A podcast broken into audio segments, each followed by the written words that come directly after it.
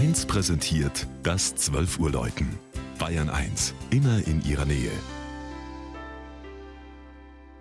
Es ist 12 Uhr. Das Mittagsläuten kommt heute aus Kirchenbuch im Landkreis Schwandorf. Anne-Rose Zuber hat den in den Wäldern zwischen Burg Lengenfeld und Schwandorf versteckten Weiler besucht.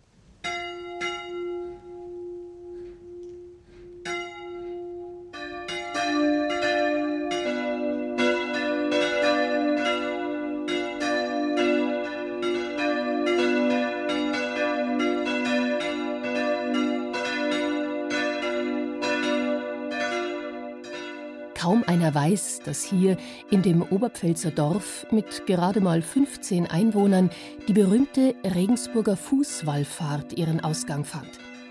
In den Annalen von Deutschlands größtem Pilgerzug ist es verbrieft. Es war im Jahr 1830, als sich ein frommer Bauer mit Namen Andreas Pirzer von Kirchenbuch auf den Weg nach Altötting machte, zusammen mit mehreren Personen der Nachbarpfarrei Wiefelsdorf. Und weil sie am Donnerstag vor Pfingsten nach der Frühmesse in Regensburg weitergezogen sind, ist seitdem Regensburg der Start für die jährlich bis zu 10.000 Pilger. Zur Erinnerung an die Anfänge spendete Wallfahrtsbegründer Pirzer eine schwarze Madonna aus Altötting für seine Heimatkirche. Über die Geschichte der Expositurkirche Mariä Geburt in Kirchenbuch ist wenig bekannt – die Ursprünge liegen wohl im 13. Jahrhundert.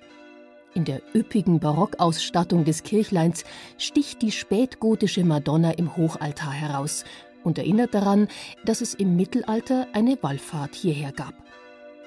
Um 1750 war Kirchenbuch noch so bedeutend, dass der berühmte bayerische Hofbaumeister Johann Michael Fischer der unter anderem an den Klöstern Ottobeuren, Zwiefalten und Niederalteich arbeitete, einen neuen Turm für das Gotteshaus entwarf.